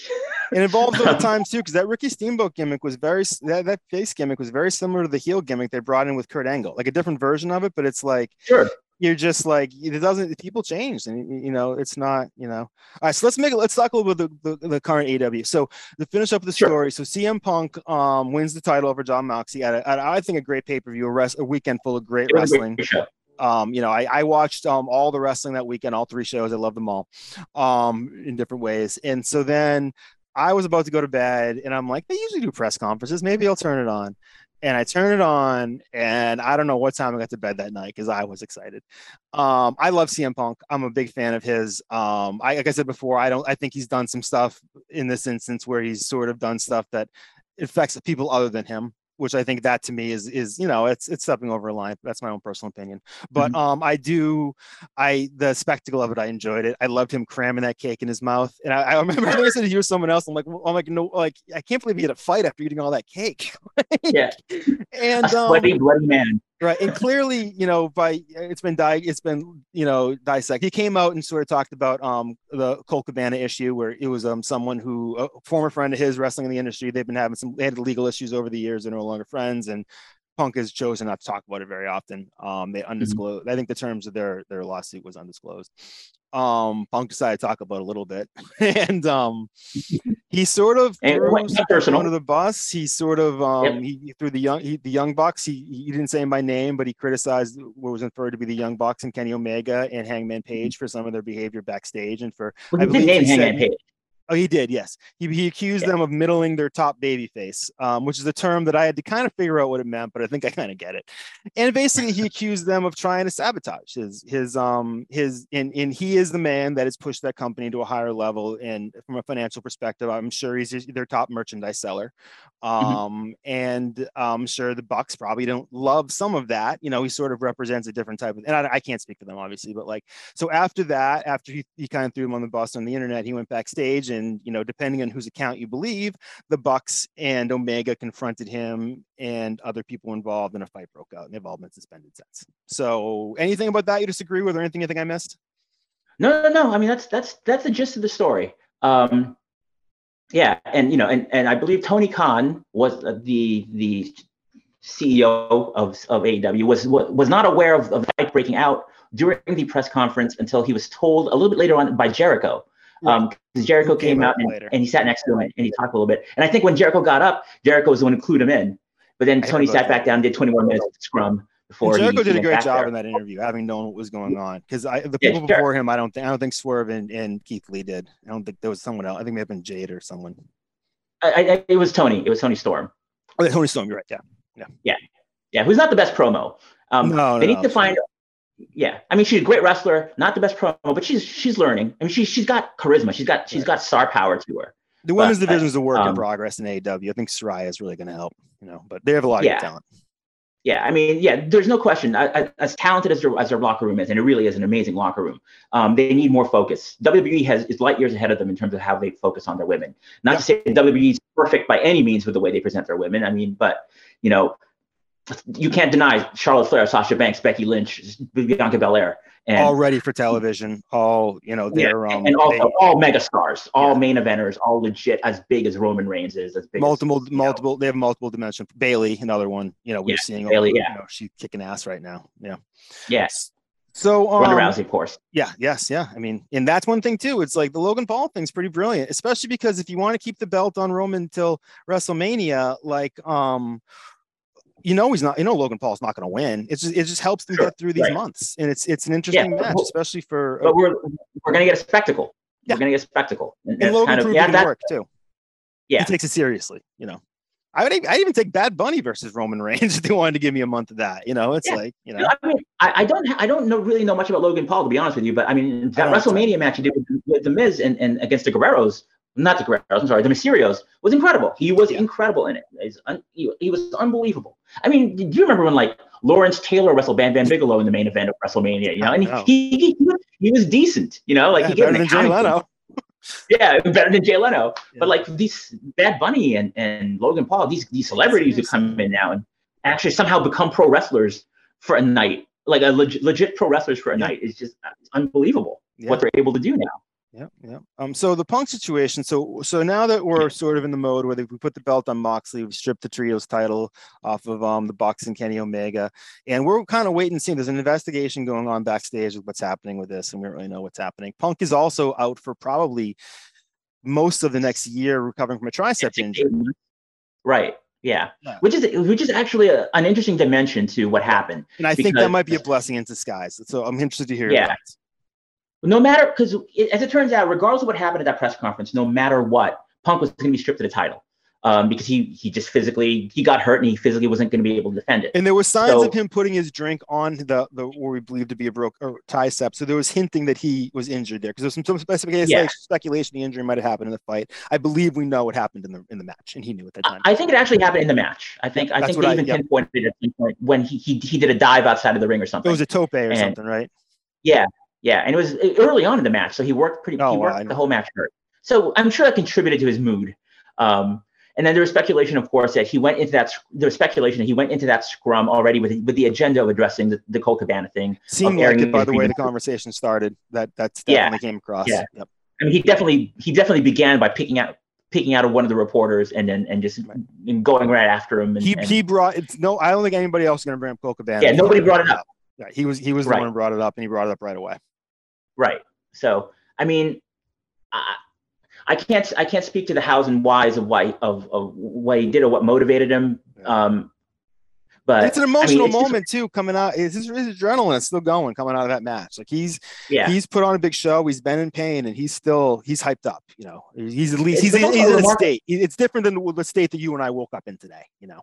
Yeah, but it's also a remarkable moment that can only kind of happen in AEW. I mean, maybe now it could happen in WWE, but can you imagine? First of all, Vince McMahon never would never ever have a press conference like that. Right. But certainly nobody sitting next to Vince McMahon would ever all of a sudden just air out a bunch of grievances. The closest um, we ever WWE I can even compare it to was Miz and Daniel Bryan. That's the that's the yeah. closest thing, and that's not even close. Yeah. But it's it's you know it's that's the only thing that comes to mind. Yeah, that was and that was 2016 Talking Smack back when there was a show right after SmackDown that that did behind the scenes and uh, promos of having the wrestlers hosted by Renee Young at, and Daniel Bryan at the time. And Miz and Miz cut an incredible promo on Daniel Bryan. Yep. Um, Miz did it right yep. which, which you still remember. Yeah, it was it, it was so it was so raw. Love Miz. Yep. But yeah, like that's one of the profound differences with AEW is that you again you could not imagine anybody with Vince McMahon sitting there, um, just kind of shanghaiing literally the whole the entire company in 20 minutes. Love to see what Vince would have um, done. yeah, yeah. So, not nodding but, the whole time that Tony was, which was interesting. But yeah, that's that's that's the thing too. Um, but yeah, I mean, it really did. It messed up the company in so many ways. I mean, AEW circled the wagons ever since that happened, and kind of really put a kibosh on leaks and put a and put a kibosh on. And they put on some good shows on, too. Without the talent, I think their yeah. television's been better than it was going in. I think it's I've enjoyed it more, yeah. and it's it's a little more focused. And you know, I mean, it's funny because Punk Punk was inc- I was so excited when Punk came back. Obviously, um, I I I love I loved his promos. I thought he was he was great for the company. I thought I really did think he was he was great. I did, but I just did not agree based on what happened over the summer that he should have been world champion. Um, coming out of coming out of All Out, I just felt like there should have been the same with the same with with how the acclaimed I felt should have won the titles on that night. Like you know everybody said they should have called an audible, and you just they were so over. You should have just put it on them there and and and and just gone with gone with the flow. I also feel like you know Punk getting the title, even though they were in Chicago, it just wasn't the right move in terms of uh, of paying off the actual story that happened over the summer with Jon Moxley. And as it turns out, it, it the right. whole thing kind of fell apart and, and, and ended up being put back on Jon Moxley anyway, because Punk somehow shot himself and the entire company in the foot, yeah. in his injured foot. I also think, yeah, good point. I also think the acclaimed was the right move because I, at the time, I thought they should have called that audible too. But the other thing in hindsight, I look back and go, that was really a moment for Swerve and Keith Lee too, because they've been struggling to really get their footing and they were massively yeah. over in that moment. And I think they've done. They incredible. yeah, they've done a decent job of, of giving Swerve and then more him more dimensions. That they're setting him up for now their post title, you know, thing because it's like I they don't deserve to be shortchanged either. But the acclaimed, they're I mean, then that's a homegrown. The acclaimed is an mm-hmm. act that was at like sort of that really low level, and they've grown to the top, and they're they're awesome. Absolutely. Yeah. Yeah, and when something like that organically happens, you have to go with it. Yes. You know, not when the crowd decides over the years, but like. well, Man has disagreed with that for the last 20 years. And when the crowd wants something, you give it to them. Yes, you, you, don't, you, don't, you don't fuck with them and, and, deny it and deny it to them uh, just because you can. But you know, um, Swerve and Keith, as you as you point out, actually, I was I was just as impressed with Swerve and Keith in that match, and also this past weekend on Dynamite, um, as I was with the acclaimed, um, just because of how well they handled their side of the match and how how incredibly talented both those guys are. I mean, I knew I knew how good they were both in in, in NXT, but Swerve is so good in the ring. He's so he's so smooth. He's such a he, he played such a good heel against the acclaimed. Yeah, Keith Lee is is was is yeah, Keith Lee is incredible. I mean, we I don't think they've even tapped a, a fraction of what this guy can really do. Yeah, no one has. Um, and I don't know how you do it. I don't know how you bring out everything Keith Lee actually can do. Um, because he really could be like the greatest thing in the company if you if you push him right. Right. Um, yeah. Yeah. Um, so what do you think is gonna so thoughts of where you think that CAW can or should go from now, how they sort of deal with this mess they have on their hands and the parties involved and all the facts. I mean, at some point the Bucks have to come back. I think Omega has to come back. Have to come back. I think they'll be welcome with open arms. Um, um, I think ultimately, as it's as it's being paint as the story is being painted, and, and as history will play will, will kind of play this out. Punk will Punk is is the disruptive influence that will be cut out of the company, or if he isn't already, um, and everything will kind of come back to normal. Um, you know, I think the right guy to hold this title for now is Moxley. I think he proved it.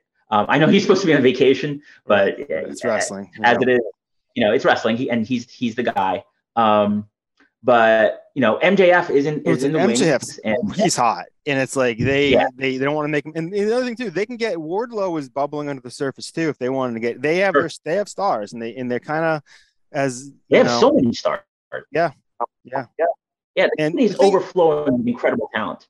Yeah, the thing with the Punk situation is, I think if I had to bet, I think Tony's probably paying off it probably is probably paying everybody and trying to just make sure there aren't any lawsuits. I think he probably wants to mitigate the chances of lawsuits. And with Punk, the the the, the injury is going to put him out for a while anyway. At least there'll be time to cool off and get to see where mm-hmm. he's at and maybe because I don't. It's like the other thing too is he's had two major injuries. He's had basically two major matches and two major injuries this year. Yeah, others, uh, you know, matches that I'm forgetting and multiple.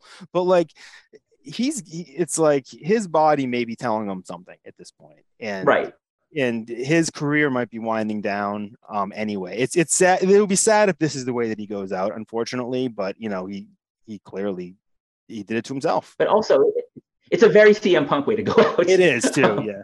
Do you think there's any WWE? I mean, obviously now we can touch a little bit on the other big story this year is um, Vince McMahon no longer in charge, which is what brought me to be more interested again in WWE. That was a pretty wild story that you go on yeah, that was, while, but yeah, that was a, right. And obviously I mean, not unexpected, but Right, right, right. It's it's sort of is one of those, especially going back and watching some of these and hearing the comments he makes on some of these. You're like, oh yeah, he's always been. That's always been Vince. No, but Vince Vince finally leaving the company is like the pro wrestling version of Queen Elizabeth dying. It's like all of a sudden, yeah. like, yeah, it's like it's something it's like what we've known all our lives. yeah, it's now over. Uh, yeah. You know, uh, this one constant in our lives has completely changed, and also decided the course of so much um, is now is now gone. Um, I don't know if Punk is interested in WWE or WWE is interested in Punk. I, I mean, I've heard for years Punk and Triple H don't get along. I don't know if right. that's true or not.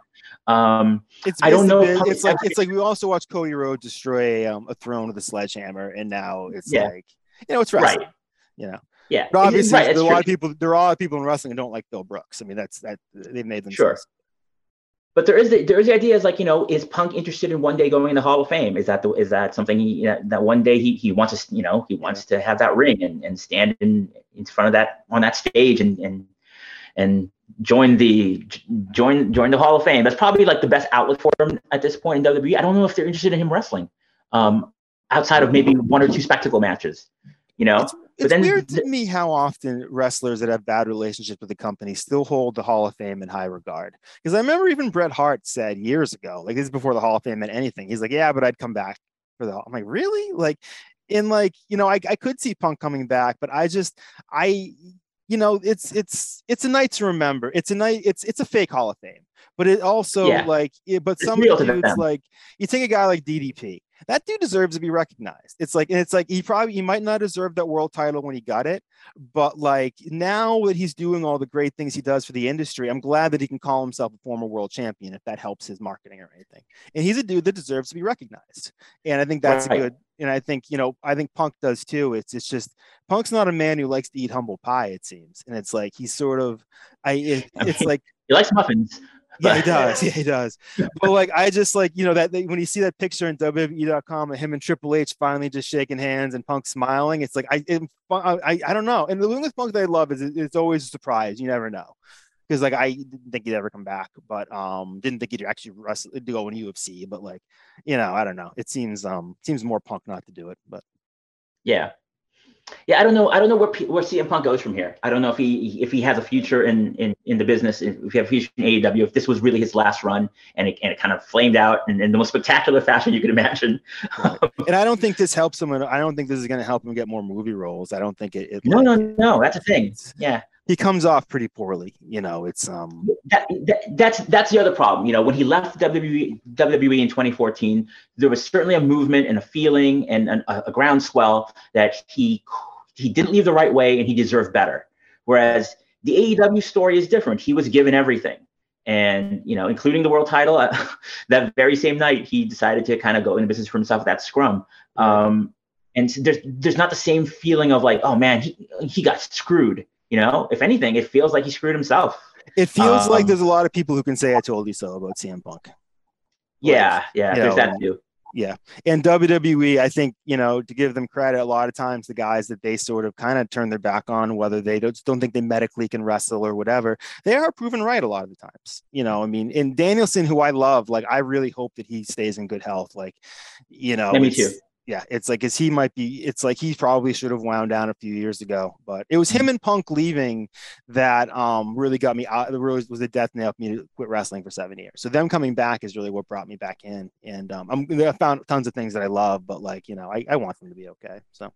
Yeah, me too. And and the same also goes for Saraya when she yes. if when she wrestles. I and you know Sting. I hope she can. I, I, yeah, and so Sting. I don't. Sting is a whole different thing. I don't oh, know. Man. I don't.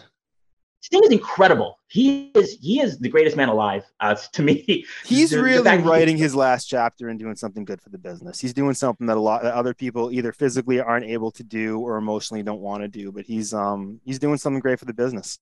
In the face yeah, paint house. And, yeah. Yeah. No, but he, I mean the things he wants to do and he's still capable of doing um, I'm willing to do. It. And I asked, I, I remember I asked Darby this at Comic Con. It was like, you know, like I, I, you know, and he was like, listen, everybody thinks I'm the negative influence on Sting. I, it's the opposite. Like Sting, I can't stop him from doing anything. He'll come up to yeah. me like, I'm gonna jump off the uh, the balcony tonight. I'm like, okay. yeah. um, Sting. Sting wants to do these things, and he's the fact that he still can and can, and can wrestle at the level he does is, yeah. is really he picks incredible. his spots really well too. What do you think we're going to see Jeff Hardy again soon? I'm hearing rumors that he might be coming back again soon. I'm a huge right? Jeff Hardy he's fan, but more... I want him to be okay, and I don't think I don't know. Supposedly he's got one more. He's got one more run. He's got one more chance. If he if his last one was his last chance. Yeah, yeah, but you know, I mean, the Hardys are you know the Hardys will always have kind of like that mystique about them, even though the reality of the reality of Matt being as Matt's physical state, Jeff's physical and mental mental state, you know. But somehow, when you hear that music and they come out together, even even if they're a fraction of what they were in the 1999, 2000, there's still magic about them. There um, is, and the fact they even ha- got to have that music, which is awesome. I love the Hardys. Yeah, I think in like the um you know, I was talking to for that, you know, I'm doing like this rap thing and I'm I'm I'm doing like a character and a lot of it is influenced by stuff like Sting and the Hardys where it's like you disappear behind something and you and it's just mm-hmm. your creativity goes wild. It's um you know, I hope he's okay. I just uh it's uh you, you know, so um, so we probably should wrap up some. I want to ask you a couple more just quick things. Do you have any? Do you remember um, before we wrap up first first times you met a wrestler in real life? Like outside of like um maybe like at a show, like maybe in the real world? Oh, that's a good question. Who's the first wrestler I met? Gosh. You can think about it for a second. I'll tell long. you mine. I was at the um, airport in Providence, and I was at the bar early for a flight, watching I think Regis and Kelly or something. And um, Spike Dudley was at the bar with me, and he was talking about I think Busta Rhymes was on TV, and he was talking about how tall Busta Rhymes was because he was the same height as like The Rock when they were on Raw together. And mm-hmm. I politely asked Spike Dudley to ask to drop me off the bar. He politely declined. He gave me a, a limp fist handshake. And after he left, the bartender was explaining to other people how that guy was a pro wrestler. It was it was it was a sort of fun experience. Um, you know, he always didn't want to talk to me, but um, you know, it was you know, I was the only other person in there, and he probably would have preferred the only other person not recognize him. But it was it was fun. So how about you? I actually, I, it, it just occurred to me who who it was, and it's actually a pretty big deal um, when you hear the name. But the first wrestler I believe I ever met was, it was 1997. It was in New York. There was a WWF cruise around the Hudson River, right? And like, like, and so you, you they invited some fans to get on this boat, and hang out with some wrestlers and, and go around the Hudson, around the around the island, back and forth. And so who who was there? It was the Headbangers. it was um, Sunny. Oh, yeah, Sunny. It was Sunny, Sunny. and it was and it was a guy who had just debuted, but then uh, a few months prior, then got hurt, so he was on the shelf, and he was kind of, they kind of weren't doing anything with him, and he wasn't really important. And it was he, his name was Rocky Maivia. I, that's um, where I um, thought you were. I didn't know. I didn't know that, but I figured you were going there. That's awesome. Yeah, yeah. So he was, you know, he and he was he was he, he had just come off his his big baby face run and he was he was hurt for a while. I re- and I remember chatting. Calling that a big baby face run is um. Is, is yeah, yeah. right. Where, where, he was booed out of the building. Die, yeah. Rocky, die. Wearing you know, streamers. Yeah. Yeah. Yeah. So, was, so was I, I, remember. Yeah. No, I chatted with him a little bit, and I remember telling him that you know what, you should come back as you should probably come back as a heel. And he was like, you know, that is that's something I'm very interested in doing. I remember he said something. He said something of that of that thing. like, yeah, I think you'd be really good at it. And um, he's like, I and I remember him agreeing. Like he said something like, yeah, I think I think so too. And then, lo and behold, that guy became the Rock. Did he have that star quality to him? Did you feel like you were talking to someone who had a big future? Yes and no. I mean, it, he still had some bad hair back then you know. Yeah, he did. He did have the bad hair back then. Um, you know, but I remember he was wearing khaki shorts. He was wearing, yeah. you know, like a button down, a button down short sleeve shirt.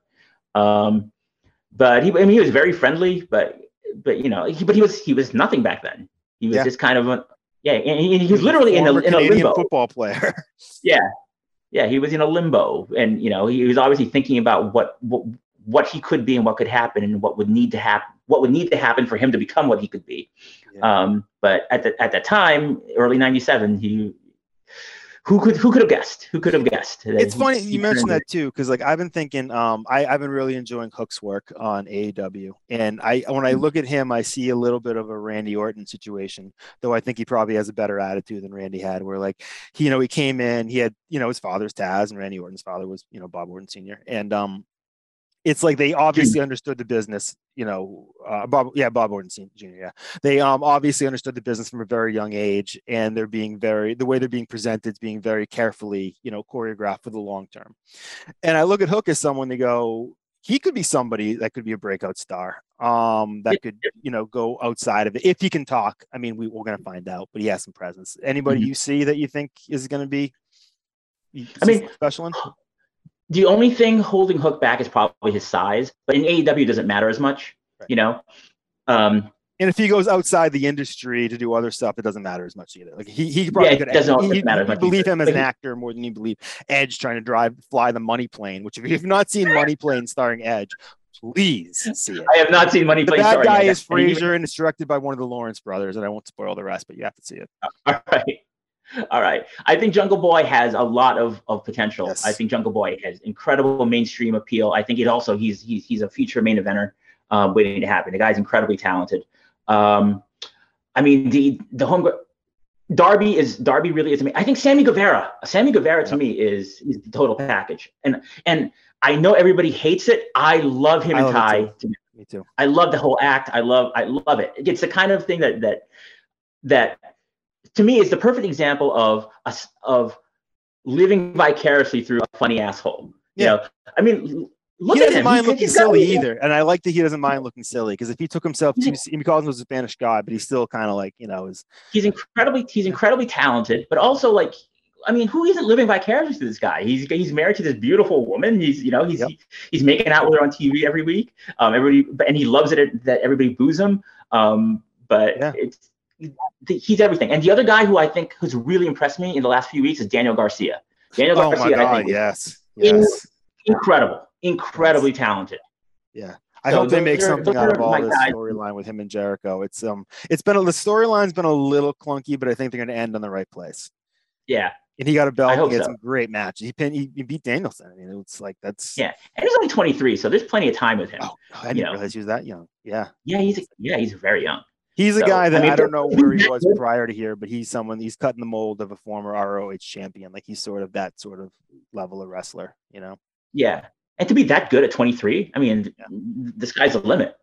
Yeah.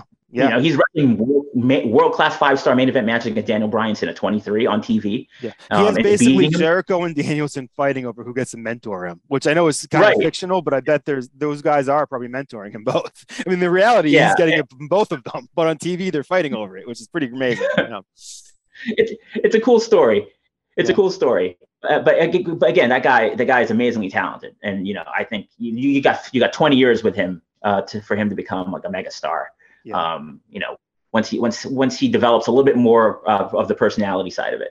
Yeah, well, the business is in good hands. I mean, I think AEW, I think has some struggles, and I think a lot of it might have to do with the high level of just Warner, what they're going through, because they're tied to the Warner Discovery, and like what they've made a lot of crazy. Not I don't want to say crazy. They've made a lot of controversial decisions with with involved budget cuts this year. So that's that's one thing that kind of hangs over AEW. But with WWE and Triple H, they're they're talking about setting up NXTs around the world. They're, they're, it feels like the mm-hmm. wrestling business is in better hands than it's been in years, which is oh, absolutely, yeah, absolutely. But AEW, I mean, is responsible for really reigniting my enjoyment of pro wrestling in the last Same. two or three years. Yeah, you know, I, I, you know, I, I, I was barely a WWE fan in 2018, 2019. I still watch the shows, but I, I couldn't sit through an entire Raw. I couldn't sit. They made it hard, especially three hours, a long yeah. time.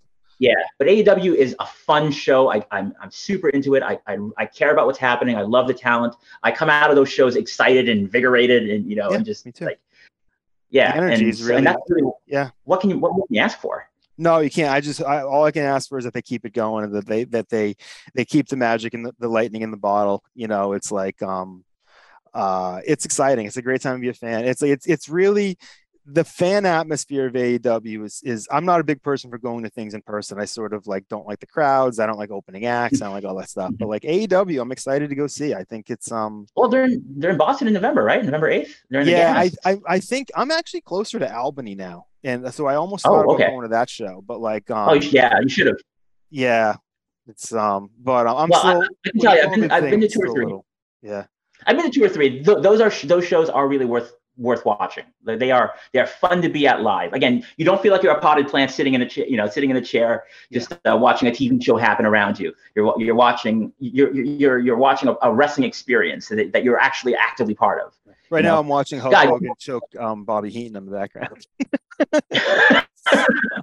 um, and it's like, but like they get, and I, a lot of people complain with the length of AEW shows. I actually appreciate getting my money's worth. I mean, if I was in, the, if I was there for eight hours at Arthur Ashe Stadium, I mean, I, I, I could probably sit there watching tennis for eight hours. I love tennis too, but like that's a long time to sit there. But I do appreciate getting your money's worth, and like, um, it's um, I, I have to sort of work my schedule around AEW pay per views because I haven't made the last hour of Raw in a long time. Is I, I am enjoying the product, but it's like I have to watch this tomorrow. I, it's not keeping me. But with AEW, I, I, it's like I can I, I sit up and watch the scrum last time. So I only yeah I only watch I only watch Raw and SmackDown on YouTube. I, I just I can't watch the shows. At some point, I think you know when Triple H has really gotten more of a control of, over the product um, I, I, probably will give it a, a, shot, but three hours is just too much to ask now for me on on, on And Monday I think night. most people who work for the company will prefer it to be two hours. It's most it's a but it's a yeah. big financial win for the company, and you understand why they do. The, the thing I don't like about it is that unfortunately this is what they have to do. They're saving their best match at the end, and it's like I'm worn out by then, you know. And right. um, I'll watch it the next day, but because I missed the cage thing with Lumis and and Miz, and I'm like I didn't even go back to watch it because I'm like, well, I missed the moment, so I already saw the meme. It's like you know. But, right but hey, it's uh, too much wrestling is uh, not a bad thing to complain about. So. No, and, we, and, as you said, we are the rest. The wrestling business is healthier now than it's been in years. It's more interesting, and exciting as it's been in years. There's something for everybody, I think. Yes. If you if you really want to, you know, there's somebody or something that you can that you can latch onto, and and the shows are just enjoyable again. It's just and great to say, watch wrestling I think part of that is is the women's wrestling has come along so long, so much since since in the, in the time that I stopped watching it. I think that's brought a lot of new fans in too because they treat they treat women's wrestling very seriously now in both companies. I think that's a great. For me, actually, well, for me, actually, women's wrestling, the women's revolution, as, as they dubbed it back in 2015, really is the biggest change and the biggest progressive move the business has seen in, in the last yeah. 20 years. I am like, I love Sasha Banks. I love her to death. Yeah. Um, I think she is a, the, the, the most talented performer. I think in both companies when she's when she's given the platform to actually be what she can what she can be. Um, I think she's fantastic. Um, but I, I, love women's wrestling in general. I love Britt. I love Britt Baker's matches. I love. Um, I think Toni Storm is great. Um, I love Bianca Belair. I love uh, Ronda, I, I, thought Ronda Rousey was a fantastic addition yeah. who somehow naturally became a very organically part of WWE in such a short amount of time. I think she gets it for the most part. Um, well, not for the most part, she gets it. Period. Yeah. Um, so, Morgan, yeah, Alexa I, Bliss. I mean, this, this Alexa Bliss has always been great. she's one of the top, She's one of the top merchandise sellers over there at WWE. I think she's yeah. like usually like in the top five. I mean, it's and she's very underutilized the last three years. Right, and mm-hmm. despite that, and it's like I couldn't figure right. out how that happened. I mean, like, but like, yeah, she's great. I think she got hurt, and then she spent some time away, and then just kind of things kind of moved on without her. In the Bray Wyatt thing, you know, there was a lot of weird yeah. stuff about the way he left, and that probably impacted her a little bit too. But right, you know, Right. Um, but if she ever went back to her original gimmick, like what she had in 2017, 2018, the god, the, that goddess gimmick, um, yeah. you know, she should be on top again because she she can still she can still go. Uh, and one of the best people they have on the mic, male or female. When you give her a microphone and let her talk, she's great. Yeah, yeah, and that's one thing AEW do is they let does well is they let their they let their personality shine, and I think that's what helps them mm-hmm. get over. You know, it's um they um yeah, it just seems it, it, it's funny. It's like people talk that they're not competition with WWE. They are competition with WWE. I do find that people do watch one product but not the other, and they do. And I do find there's even a personality difference between the people who watch one versus the other. So there is some merit to the yeah. fact that they are not really competition, even though they're competing for all the same sponsors and all the same wrestlers and all of that stuff. But it's the individuals kind of pick a lane a lot of times. So yeah, yeah, cool man. I, I would agree with that. All right, we've gone almost two hours, so um, I got to make sure this file doesn't like you know get corrupt. it's been a it's been a blast, man. I really appreciate you coming on. I really probably.